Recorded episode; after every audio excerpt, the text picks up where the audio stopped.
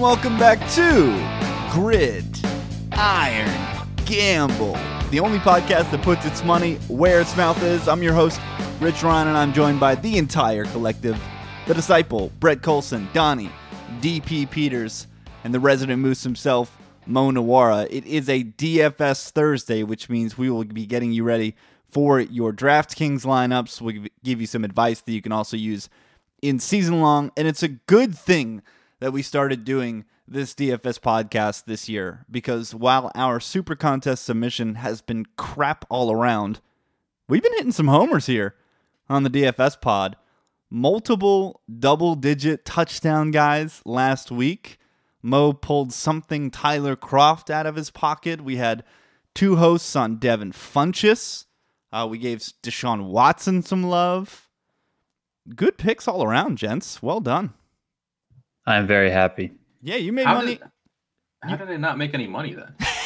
D P made money. D P's rule yeah, of only following. You don't, you don't listen to the pro. You don't trust the process. You got you got to just stick with us. You can't you can't go off the reservation at all. It just doesn't work like that. Come on, that Brett. Cam call was just brilliant last week. That Cam Funchess stack. Cam Funchess stack for all the money. Patriots worst defense in the league by D V O A. What about you, Mo? Did you follow the collective? Did you make any money, or did you too go off the reservation? Brick City. you brick- explain explain to me how you went Brick City when you had a Dalton Green Kroft stack. yeah. That's like zero point zero zero one percent gold. Yeah, who's the well, most? One of my other players in that one was Julio, so that was bad. R I P And hip. then. Uh, I think I may have clicked something Rashard Higgins for a devil in that one. Oh, and no. He posted a moose egg. yeah. Didn't even have a target in that game against the Bengals. So no bueno there. But yeah, we are here to give you D F S picks. Hopefully you can tell them correctly, like D P, and make a bit of money. And again, I think you can apply some of our analysis to your season-long leagues as well. Before we get into the info, I would urge you, if you are a fan of the show and you haven't done so already, please rate, review, and share this. We are powered by your love and your commitment to us. So any little bit that you can do to help spread the word would be much appreciated. And I think that we might give away some tickets if you review the show. Uh, so stay tuned for that. Um... This week is the first week with buys. It's interesting because we have a Thursday night game with a massive total. We'll get into the uh, implied team totals here in a second. That's the first thing we do to basically look at how many points a team is projected to score.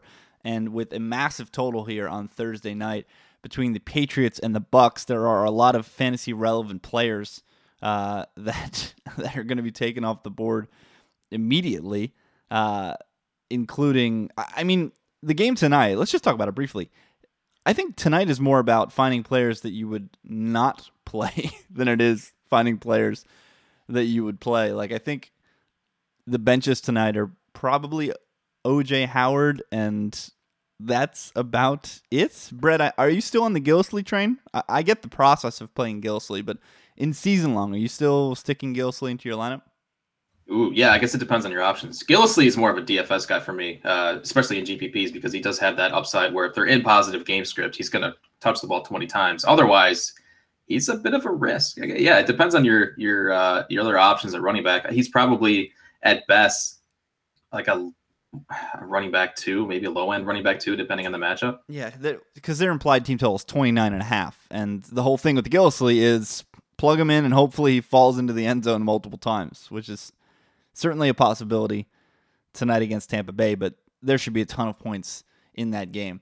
Uh, one theory, one train of thought might be to play a Thursday slate and fade the game entirely, because it is going to be popular because the total is so high. So if you are Super Devil, uh, that could be an option as well. So the Patriots, they do have the highest implied team total on the board at twenty-nine and a half, but again, they are the Thursday slate. The next three highest teams are the Dallas Cowboys playing host to the Green Bay Packers. They have an implied team total of twenty-seven. Then we got the Pittsburgh Steelers playing host to the Jacksonville Jaguars, who post the highest defense D V O A against the pass so far, but they are dead last in the league against the run. Are Jacksonville one and thirty-two against the pass and run, respectively. Pittsburgh has an implied team total of twenty-six point two five. And then it is Carson Wentz and the Philadelphia Eagles playing host to the Arizona Cardinals. They have an implied team total of twenty-five point seven five. So if you're playing the Thursday slate, highest implied team total, the Patriots. And then the following three are the Cowboys, Steelers, and Eagles. Brief look at the weather. Nothing to be concerned about. Perhaps some light rain for Bills at Bengals, but it looks pretty clear across the board. So we can jump right into stacks. And let's start off with D P this week because he get, did give us that gem of Scam and Funchess. Where are you going at the stacks this week, Don? Uh, well, let me first say that uh, if you're playing Thursday Night Football, I'll just be all over the Bucks offense because my New England Patriots can't cover a goddamn thing. Uh, worth their salt at all. Um, moving past that, uh, Rich, I'm taking I'm taking a page out of your book. I feel like, and I'm getting, getting a weird? little bit weird. Getting weird. Let's get uh, weird. So first off, I like the 49ers passing offense. Um, I mean the Colts D. I don't think they've they've been good, uh, allowing an average of twenty-three and a half points to uh, opposing Q Bs on DraftKings, um, and they haven't really been playing the best Q Bs in the world. I mean, Jared Goff, okay, he's looked decent this year. Palmer, he sucks. Kaiser hasn't looked good. And Russell Wilson, I mean, I don't think Russell Wilson's looked like the Russell Wilson of old. He's been all right, but I wouldn't exactly say that those are the best quarterbacks in the world. So if they're going to be giving up a lot of points uh, to opposing teams' Q Bs, I like opposing teams' Q Bs. This is Brian Hoyer this week. I think you compare him with a lot of different people, and they're all fairly cheap. That can then allow you to do different options elsewhere. So Hoyer, Garcon, Taylor, Goodwin, Uh, even a little Aldrick Robinson. You can definitely work in Carlos Hyde because Carlos Hyde is a pass-catching back who's out there all the time. And then uh, my other stack is the Miami Dolphins passing attack. Uh, I mean, Jay Cutler, fifty-two hundred. He's minus six hundred this week from last week. Parker also took a dip. Landry also took a dip. Kenny Stills also took a dip. I mean, the Dolphins have looked absolutely horrible, but Tennessee's defense, they haven't been that good. Uh, they've ranked thirty-first in D V O A, uh, thirtieth, I think, in, in pass defense D V O A. Uh, and two opposing Q Bs, they've given up more than twenty-five points on DraftKings. So I'm going to look for that Dolphins passing attack to uh, turn it back around and hopefully put up some big points where I don't think that they're going to be owned much at all. I'll jump in real quick because the Dolphins are my stack as well. The Titans have been a sieve on defense. Uh, Derek Carr's best game of the season came against the Titans. Deshaun Watson came out and destroyed the world last week against the Titans. Uh, the only team that's had a bad offensive output against the Titans so far, even the Seahawks went on the road to Tennessee and looked competent against Tennessee, are the Jags, and that's because Blake Bortles is the absolute worst at playing the quarterback position. Great bounce back spot for the Dolphins. First home game after a treacherous start to the season where they're flying literally all across the world to play their games. Finally, they get to Hard Rock, Hard Rock Stadium, uh, and I like all the, the cast of characters that you mentioned, obviously favoring Landry and Parker over Stills, but I'm a huge fan of stacking the Dolphins this week against a very porous Tennessee defense. Brett, you're up next. Yeah, definitely good with that. Uh, Landry and Parker, two of my favorite wide receivers this week, so uh, we'll talk about that a little bit, bit later. But uh, I'm looking at both passing games in this Giants-Chargers matchup on Sunday. Not so much because of who the quarterbacks are, but how much they're throwing the football early this season. Uh, the Giants have the second highest pass-to-run ratio in the league so far, sixty-nine point eight percent, only a fraction behind the Cardinals. And the Chargers are fourth, sixty-seven point five percent of the time they're throwing the football. Giants also operating at the fifth fastest pace in the league. The Chargers are sixth. So could be a lot of snaps in this game, which is obviously great for fantasy production. Eli is my favorite quarterback to stack this week. The question, though, is do you roll with the obvious play in Beckham, or do you get sneaky with a Sterling Shepard, Evan, Evan Ingram stack, or Brandon Marshall, Evan Ingram stack? There's a very good chance Casey Hayward's going to be shadowing O B J this week. Hayward grading is the number one cornerback in football right now for players with at least two hundred snaps. That's according to Pro, Pro Football Focus. Uh, he's stuck with Alshon Jeffrey last week. He's shadowed Demaryius Thomas this year, so there's uh, there is a good chance that he will be shadowing Beckham. And, and Beckham also dealing with multiple injuries, so he's a stay away for me this week.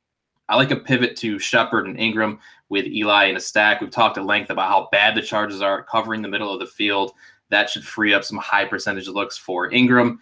And uh, with Hayward attempting to blanket Beckham, uh, Sterling Shepard could see double-digit targets again here in Week Five. Great spot for a unique Giants passing uh, passing stack. Shepard is so good. I- I'm actually legitimately mad that they went out and got Marshall, because I think they'd be just fine running three wide with Ingram, Shepard, and Beckham, and Marshall's just out there wasting space. Just watch that guy run routes. It is an art. Yeah. That's one way of putting it. And he, and he always has one drop every game that is it, it, it is nothing but perplexing. That well, I was talking about Shepard, but yeah, Marshall oh, oh, yeah, is yeah. a trainer. Yeah.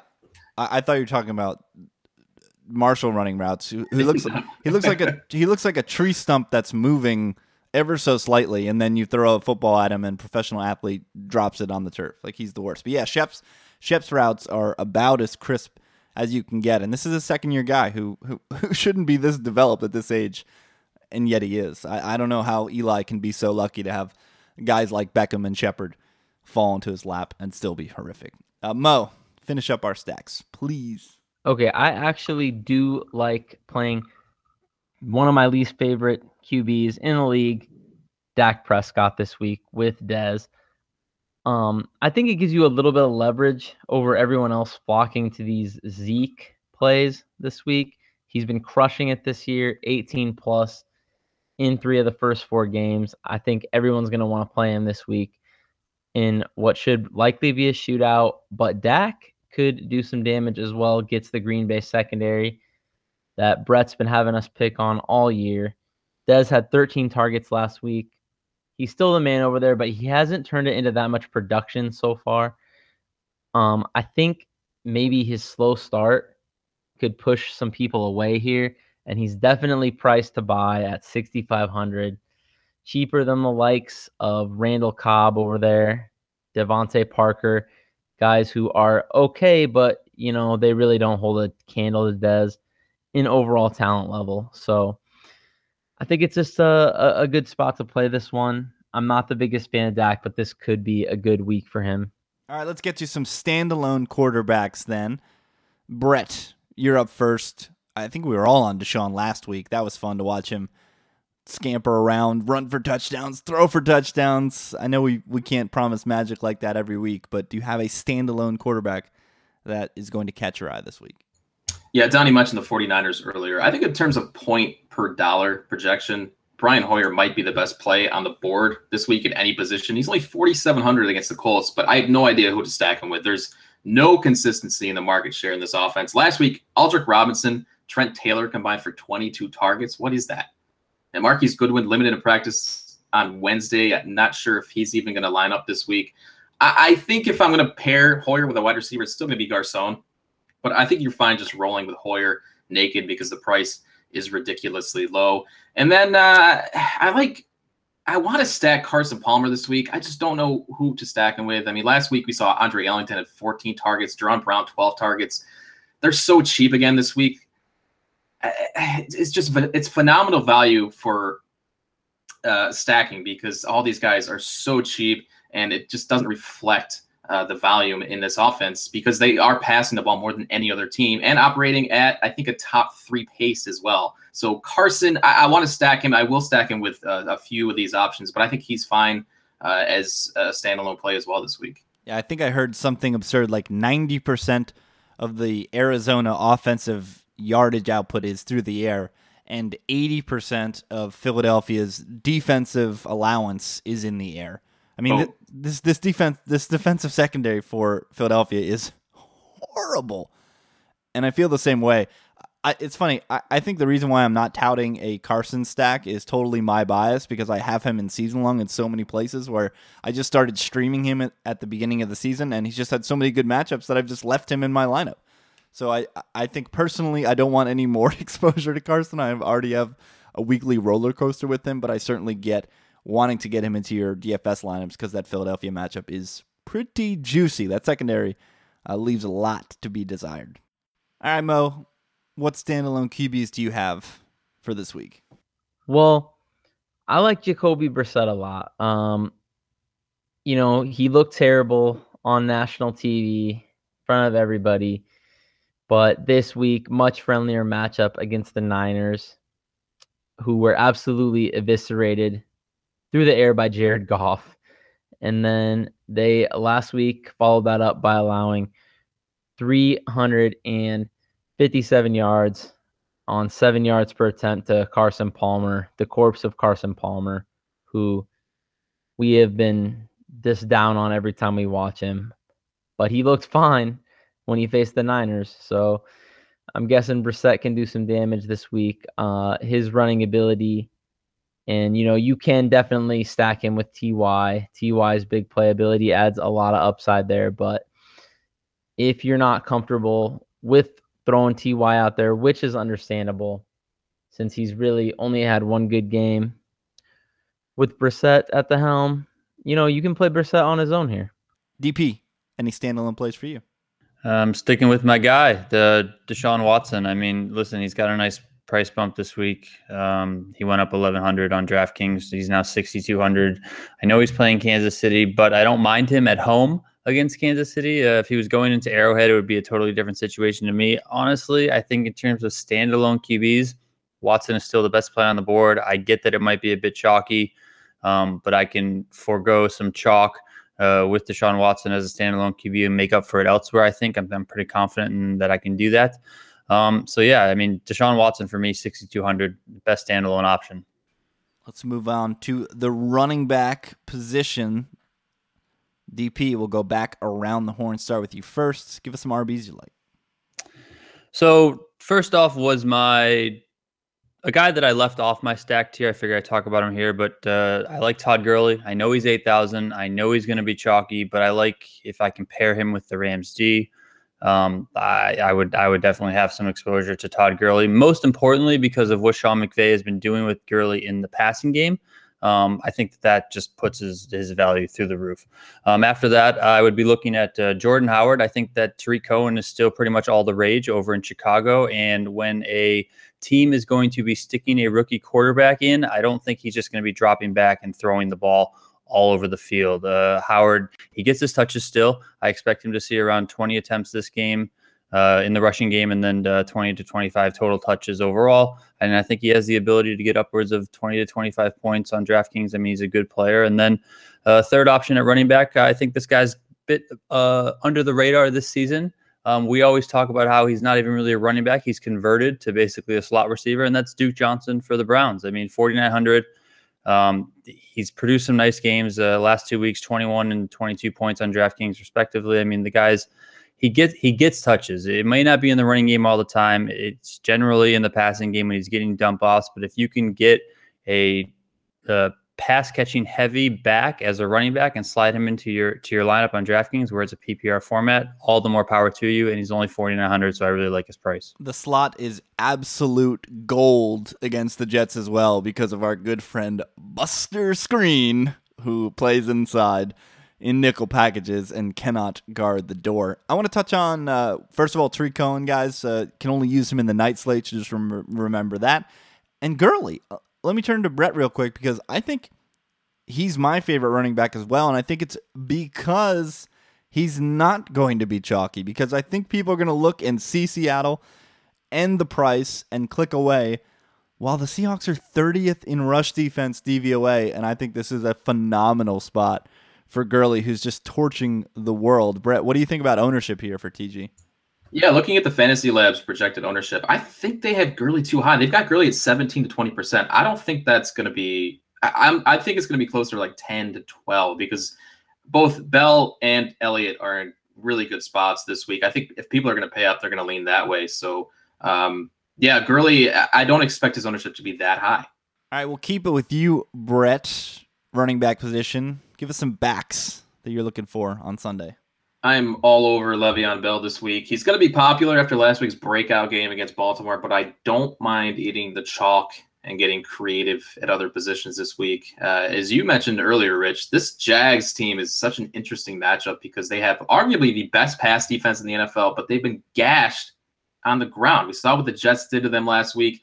Jacksonville dead last in run defense D V O A, according to Football Outsiders. They're averaging five point seven yards per carry and one hundred sixty-five yards per game so far this season. Both dead last in the N F L. Le'Veon, who looked phenomenal last week, I think he's going to eat again this week at home in positive game script. I'll be loading up. And then uh, paying down, I definitely like Duke Johnson. Love Duke Johnson this week. But uh, in that same price range as DeMarco Murray at fifty-four hundred, I don't know what this price is considering the matchup here against Miami. The Dolphins linebackers are a horror show in coverage. Murray's still the featured back on passing downs. He's averaging around twenty pass routes per game. Only seven for Derrick Henry through four games. Uh, they're priced right next to each other. So give me the guy who is going to be seeing more action against a pitiful Miami linebacking core. A positive DeMarco Murray review from Brett Paulson. I know, but, is, but what is this price, though? Well, that's what I mean. It's worth its weight in gold coming from you because you are the number one DeMarco detractor on planet Earth. So any positive touting from you, guys, run, don't walk to put DeMarco Murray in your D K lineups. Of course, this will be the week where yeah. Henry just takes all the snaps. Yeah, forty carries for Derrick Henry. The the Jacksonville rush defense D V O A thing is very interesting to me because I feel like they got into a tough spot against Tennessee where they got into negative game script and Tennessee just ran downhill against them. And then last week against the Jets, let's be honest, that power run was a joke. That, that weird belly flop, nobody touched him, get up and run. And then there was one Elijah McGuire run in the second half, which was a sixty-yard play where he just got shot out of a cannon. So I, I'm still, I still have hope for this Jags defense, but it's it is a terrific spot for Le'Veon Bell, nonetheless, because uh, Pittsburgh's offense is kind of weird right now. It's it's not as explosive as one would have thought coming into the season, and if anybody can remedy that from both. Catching it from out, catching the ball out of the backfield and just running the ball, it is Bell, and it's a nice get right spot, spot for them coming home uh, against after a tough game in Baltimore last week. Mo, you got any running backs for us? Yeah, I have some running back plays. Um, for one thing, I don't know how you don't love Carlos Hyde this week. Uh, sixty-nine hundred in a beautiful matchup against Indy. I think you can do some interesting game stacks here. And I like pair up the Niners and and the Colts, uh, especially going with Carlos Hyde and then and then Brissett and maybe T Y if you want to go with the stack there. Uh, you know, he's been much more involved as a as a pass catcher this year. Indy defense on short rest, they allowed five yards per carry to, speaking of corpses, the corpse of Eddie Lacy last week easy, in this Hawks O-line. Easy. You get the number one Eddie Lacy truther on planet Earth here. Come on, man. I was a little bit of a fan of Lacy too, actually, but you at some point you got to just say this guy, he's cheeseburgered his way out of being a professional athlete. um, and then I got another really a really weird play for you guys, but I think I'm even actually a little more confident after hearing you guys tout and. How much you guys love Duke Johnson. I think there's a super buy low of spot available here on Isaiah Crowell. Uh, you know, he's been atrocious so far, admittedly, uh, but the Jets are twenty-seventh versus the run so far. And anyone, this is the reason I like this, is that anyone clicking a Browns back is just going to click Duke here. He's two K or two hundred more. And he's posted two straight twenty-point weeks. So I think you could pivot off him and go with Crowell. And if they're, if the Browns have a lead, then Crowell, you know, might be the one doing the damage here. Uh, Fournette had illions and killions of space to run last week. I mean, I said in the recap pod, he scored the game-winning touchdown, but it was called back for holding. And if you watch the first series of the game, Jacksonville walked down the field against the Jets running the ball, and then the Jets tied it up on that weird Powell play, and we were off to the races. But it seemed like Jacksonville moved the ball just fine on the ground when they needed to. Um, I don't, I don't hate the call. I, it, and it's devil as hell because no, bro, is anybody clicking Isaiah Crowell? Does Fantasy Labs even have a positive number next to Isaiah Crowell's name? Yeah, it just says Mo on it. Mo's the only guy clicking on. You know what though? I, I like this play in G P Ps because uh, Crowell's production is so dependent on game flow. If the Browns are operating a positive game flow, Crowell's going to be on the field. He only saw twenty-two carries last, or twenty-two snaps last week, but he's seen as many as fifty-two so far this season. And that was when uh, the Browns were in the game against Pittsburgh in week one. So maybe, I mean, he's going to have, he, he's a guy who could fall into the end zone twice against this Jets defense. So I, I don't hate it. You almost stuck an adjective in there before Jets defense, and I would have been affronted by it. You know what though? I, I didn't because they've actually looked, They've looked decent. Coney Ealy. So far this year. What is Coney Ealy on P F F? Like a ninety? What are the Patriots doing, Donnie? Well, that, my friend, is a very good question. I mean, if you if you look at the Patriots, uh, you know, their general free agent signings or trades or what, just overall acquisitions in the Bill Belichick era, they're not overly great. I mean, they're, they're, you know, a lot of guys that they bring in, oftentimes it's mostly on, the, you know, in the wide receiver section. They never seem to mesh well with Brady, and they never seem to understand the offense. They always seem to come in here. There's a big name. I mean, Rand, uh, uh, Randy Moss is the outlier, but some of the other guys that have come in haven't really been able to click well. Um, and then on defense, it just, I don't know, it never seems to work out. So I don't know what they're doing. I mean, they, they cut him, but that's the whole Patriots way. We don't like this guy's attitude, so we're going to get rid of him, even though he's a talent, but we don't want to put up with that. Unless you're a talent like like Gronkowski, they're just not going to put up with your crap, and they're going to let you go. I mean, we saw it uh, with Chandler Jones a couple of years ago. We saw it last year with Jamie Collins. So that's just, quote-unquote, the Patriot way. The Patriot way. All right. Coney Ealy, by the way, uh, averaging thirty-eight snaps per game, grading it at eighty-three. Yeah. He's killing it right now. He almost had a pick six last week, for fuck's sake. Uh, he's been fun to watch, especially with uh, Sheldon Richardson across the country. All right, let's step into the Blue Apron kitchen. Are you ready to for dinner the Blue Apron way? Blue Apron's uniquely integrated model means better ingredients, better pricing, and a better planet for all of us. Blue Apron has pioneered a different model, delivering fresher, higher in qual- quality food from the farm to the kitchen, avoiding long and wasteful detours at costly grocery stores. New chefs get thirty dollars off their first order by using our link, blue apron dot com slash gridiron gamble. And this week, you can choose from spicy beef curry with crispy mung beans, Tex-Mex chicken, and cheesy rice with cone cabbage and carrot slaw, and an old-fashioned favorite, shrimp and spaghetti marinara with spinach. Remember, thirty dollars off your first order by going to blue apron dot com slash gridiron gamble. Support the collective and your stomach. Go to blue apron dot com slash gridiron gamble. Wide receiver position, and we'll start with you, Brett. Give us some pass catchers. You mentioned two of them earlier. Both of them play in South Florida.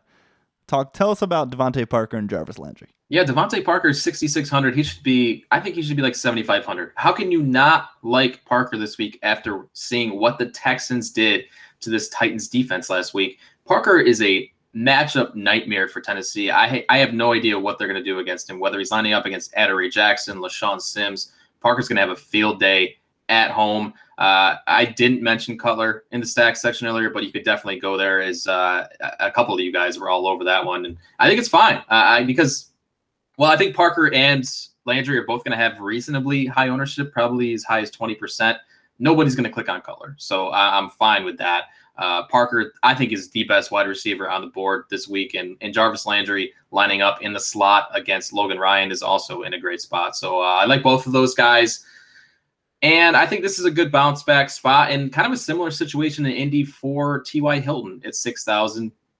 I don't know how the Niners are going to defend Hilton with these cornerbacks. They can uh, the, the Colts can line him up all over the field. He's going to have a huge mismatch at every spot. So a great opportunity for Hilton to bounce back after a lousy showing last week. Like like Mo said, he's only had one good game this year. I think it's it's in a really good spot this week. And then if you're going to go devil, I like Jeremy Maclin at forty-two hundred against this pitiful Raiders pass defense. Uh, the targets really spread out in this Ravens offense, but Maclin does lead the team with twenty so far. Uh, sneaky G P P play this week, just, just in case he does hit a home run against the Raiders.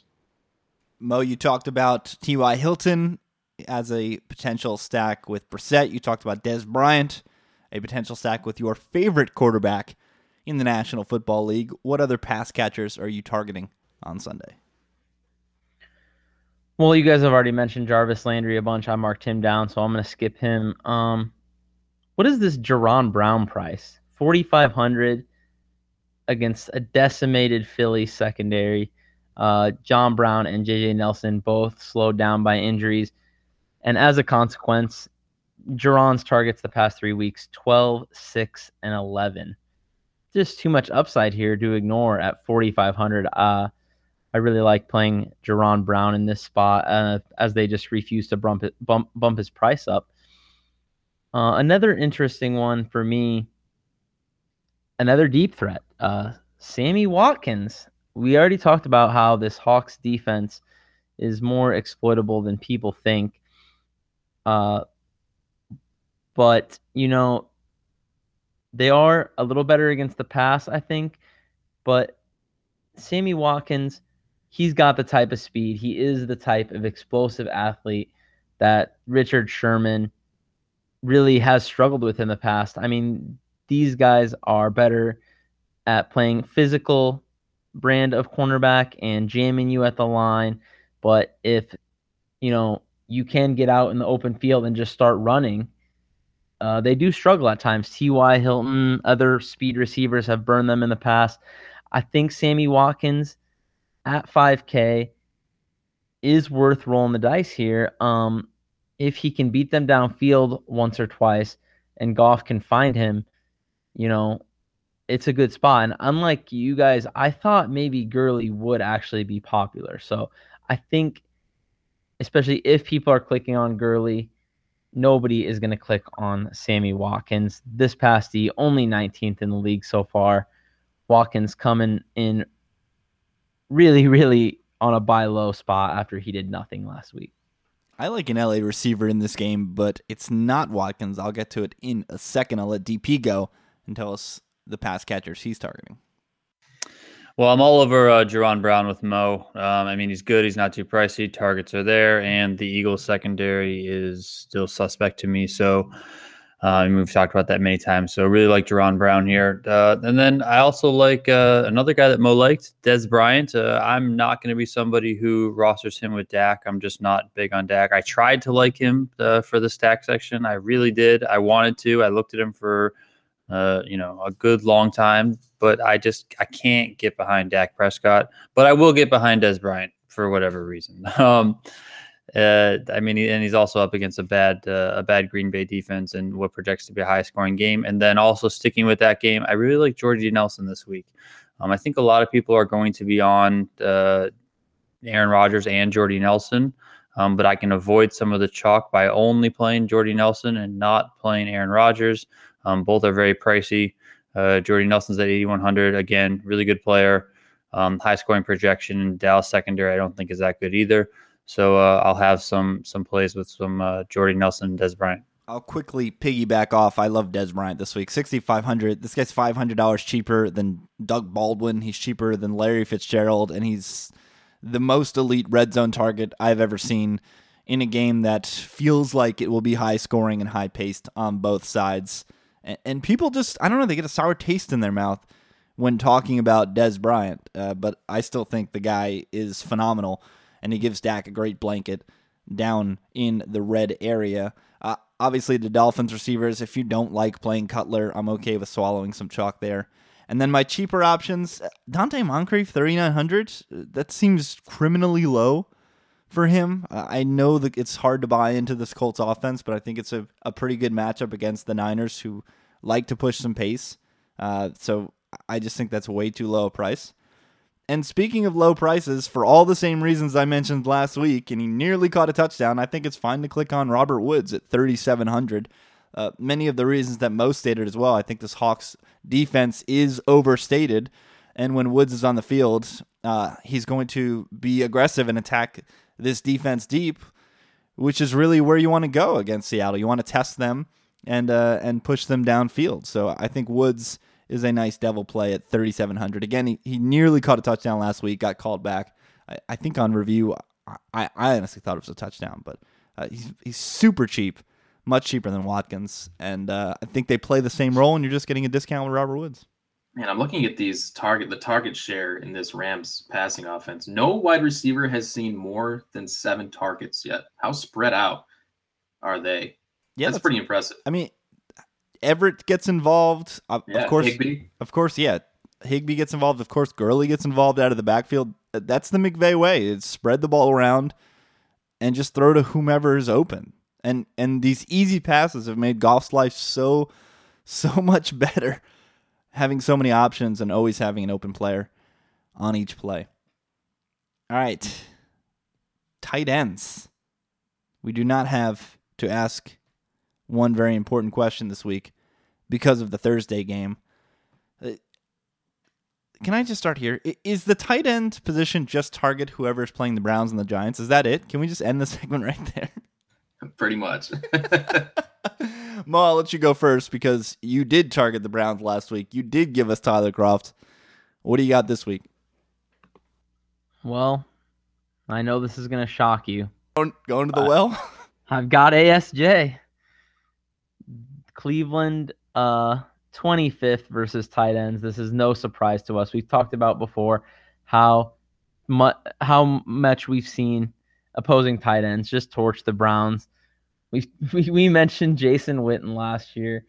That still was the worst. I mean, just letting slow, over-the-hill Jason Witten romp into the end zone at will has just stuck in my memory.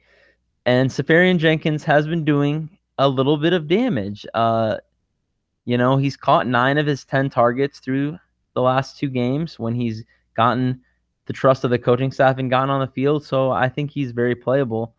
Uh, at a nice price of thirty-five hundred against the Browns. Um, and then another one, Martellus Bennett, Cowboys, twenty-eighth versus tight ends.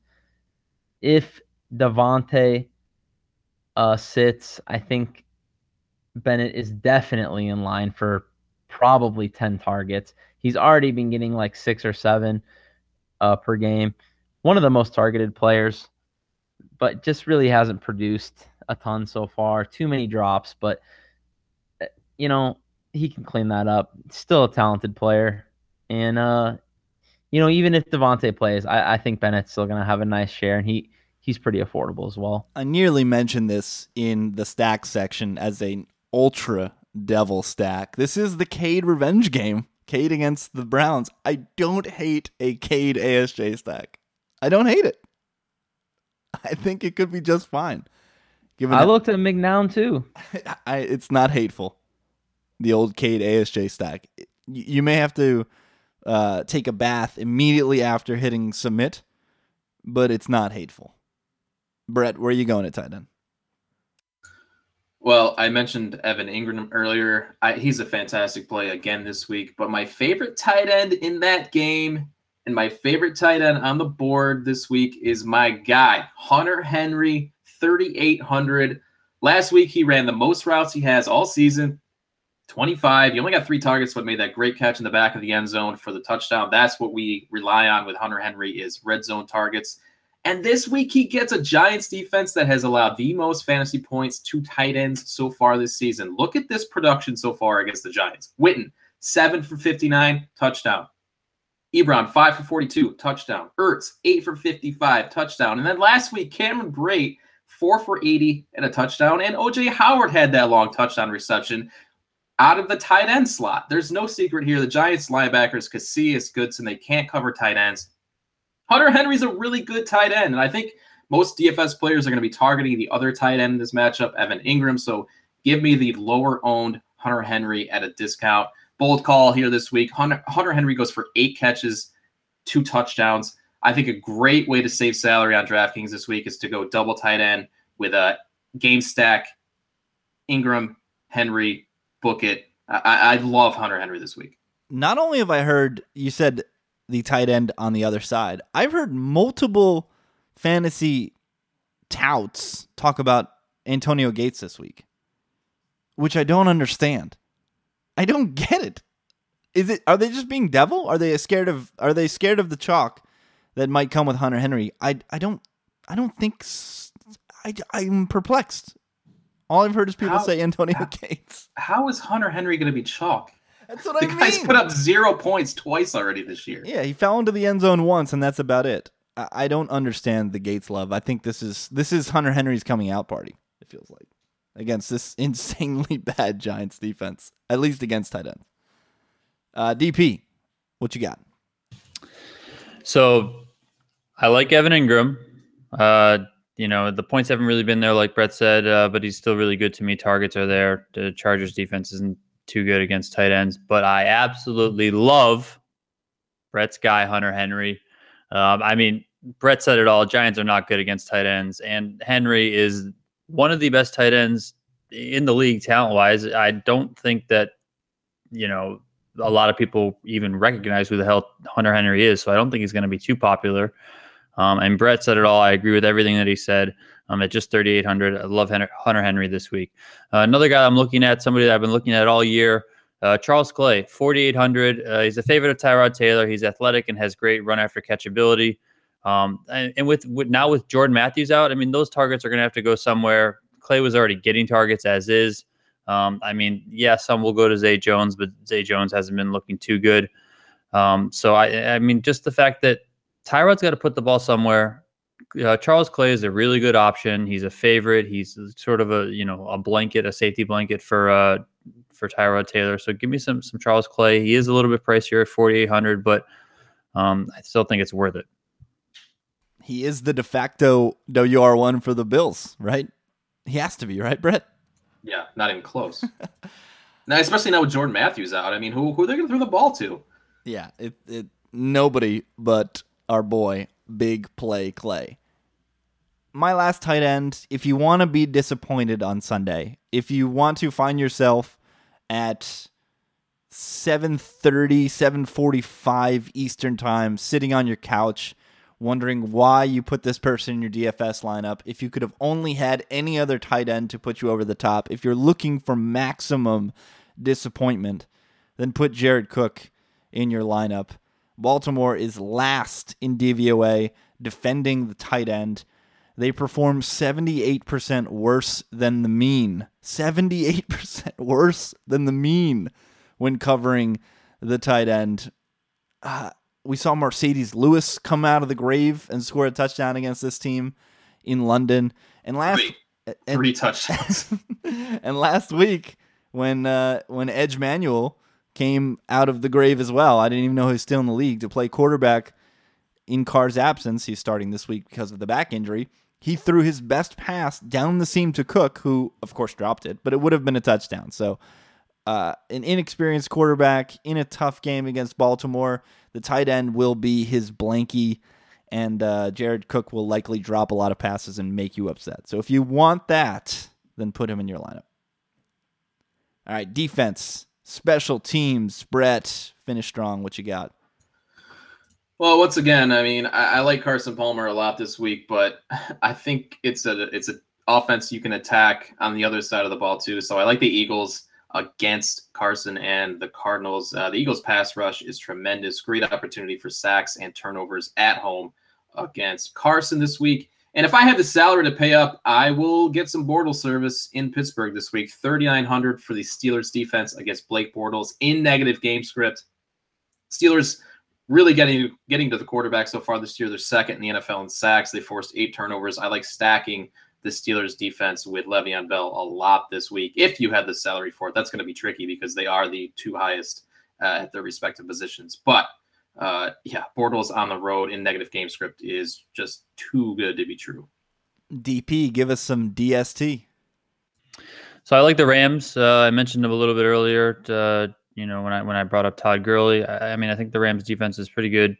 Um, I don't think that the Seattle offense is that good at all, especially that offensive line. Um, I mean, Russell Wilson feels like he's in, in a spot that he's been in a lot of his career where he's he's trying to do it all himself. Um, uh, last week, uh, a lot of the points from Russell Wilson came because, you know, the Indianapolis Colts have no idea how to play defense whatsoever. They just rushed three, dropped eight, thirty yards behind the line of scrimmage, and decided to let Russell Wilson run all over the place, um, which is not how you defend a quarterback like Russell Wilson. I think that Wade Phillips has done a really good job with this Rams defense, and he will do a much better job this week at home uh, with the Seahawks coming in. Uh, so the Rams at twenty-eight hundred is a good play to me. And like I said earlier, you can uh, stack them with uh, Todd Gurley. And then I also like the Bills. The Bills have been playing really well on defense. They're always seem to be really well on defense. Um, and Andy Dalton has been known to turn the ball over. I know that he went nuts last week and he scored a ton of points, but I don't expect that Andy Dalton to show up every single week. Um, and I really like what this Bills defense has done. I mean, look what they just did when they went down to Atlanta and played, um, you know, what's supposed to be one of the best high-powered offenses in the game. I mean, yes, there were some injuries um, to a lot of the players in the Falcons, but still on the road in a tough place to play against a high-scoring offense, a high-scoring passing offense. Um, the Bills have shown me that they're they're really good this year on defense, and uh, I really like to play them at twenty-six hundred. I mean, it just it feels like a steal to me. It feels really cheap. I don't like to pay up for defenses at all, so give me some Buffalo Bills. Mo, you're up. Well, let's just get out of the way that it looks to me like the Ravens are going to be the for sure the chalk of the week uh, at twenty-nine hundred uh, facing E J Manuel. And, you know, it's it's understandable. Uh, I can definitely get behind playing the Ravens. But I think that also creates a really interesting opportunity to instead go to the Raiders this week, also at twenty-nine hundred. Um, this is the week? Is this the week? This could definitely be the week. Uh, this Baltimore offense has been a complete disaster. Pitt absolutely choked the life out of them last week. Uh, could do absolutely nothing until Pitt started falling asleep a little bit. Up, what was it, twenty nil? These guys are just terrible. And at the very least, we know Khalil Mack can rack up some sacks for us against a what is a pretty poor offensive line. Uh, I like Donnie's Bills call. That I don't know how I didn't pick up on that. They are definitely too cheap. Um, Another one I see in the bargain bin, Donnie mentioned it, it's the Rams attacking this really poor Seattle offensive line, also on short rest, priced at just twenty-eight hundred. You know, they haven't been the best so far this year, but you can always rack up sacks against Russell Wilson if you're halfway disciplined and just go after this putrid O-line. So there's a player on the injury report from yesterday. We only have one day's data for Sunday's games. He was a limited participant, and he plays the quarterback position for the Tennessee Titans. Marcus Mariota left that game with a hamstring injury. And if there is any scenario where he sits on Sunday, one hundred percent exposure to the Dolphins at twenty-seven hundred. Matt Castle is one of the worst quarterbacks you will ever see. Career completion percentage below sixty, which is abhorrent. I'm on Pro Football uh, Reference right now.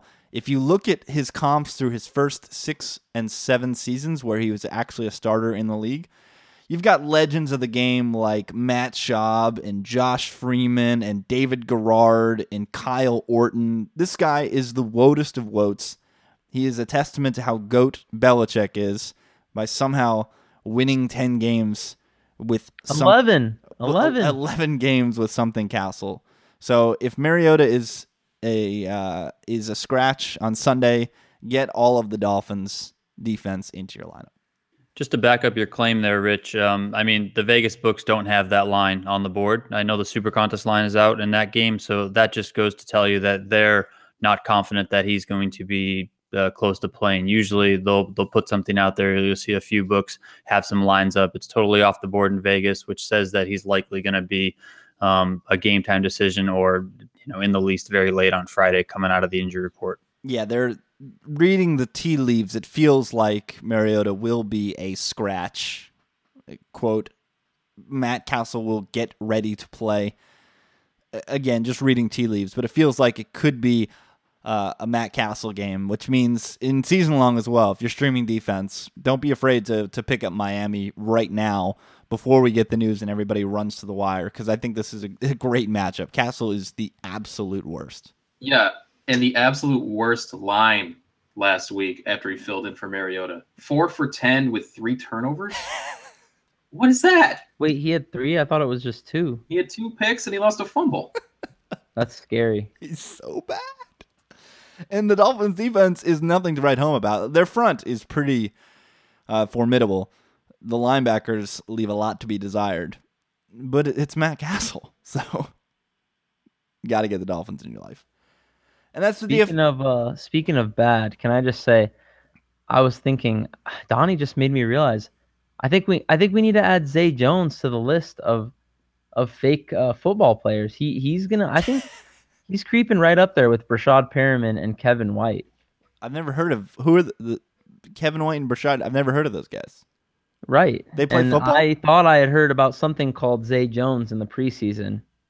Yeah, and I don't think it's real. Same thing. I, I actually, before the podcast, I was looking into the Bills wide receivers, knowing that Jordan Matthews is out, and and I, I stumbled across Zay Jones's his targets, and I say stumbled because I have no idea that he has seventeen targets through the season. Yeah, because I, he only has. I'm shocked. He only has four catches on those seventeen targets. I mean, what? I don't. I mean, the one, the one was what was it? The one game when I think Tyrod missed him yeah. for that game-winning touchdown. I get that one, but other than that, I mean, Zay Jones has been totally—he's just missing. M I A. I mean, he's he's a rookie, guys. There we go. Bert, Bert Minotti defending his Catch boys. The ball. I mean, I don't understand. You're a rookie. Who cares? Catch the stupid ball. The Bills make me wanna. Something Zay Jones. If you guys want any more information from these guys, don't be afraid to tweet at them. We've got at Brett Colson, C O L L S O N, at Mo Nuwara, N U W W A R A H, and at Donnie underscore Peters. I'm at Rich T. Ryan. Again, please subscribe, rate, review, share. Your love powers this podcast. We will see you tomorrow morning for our super contest selections. Hopefully we're not shit again. Until then, peace. Out.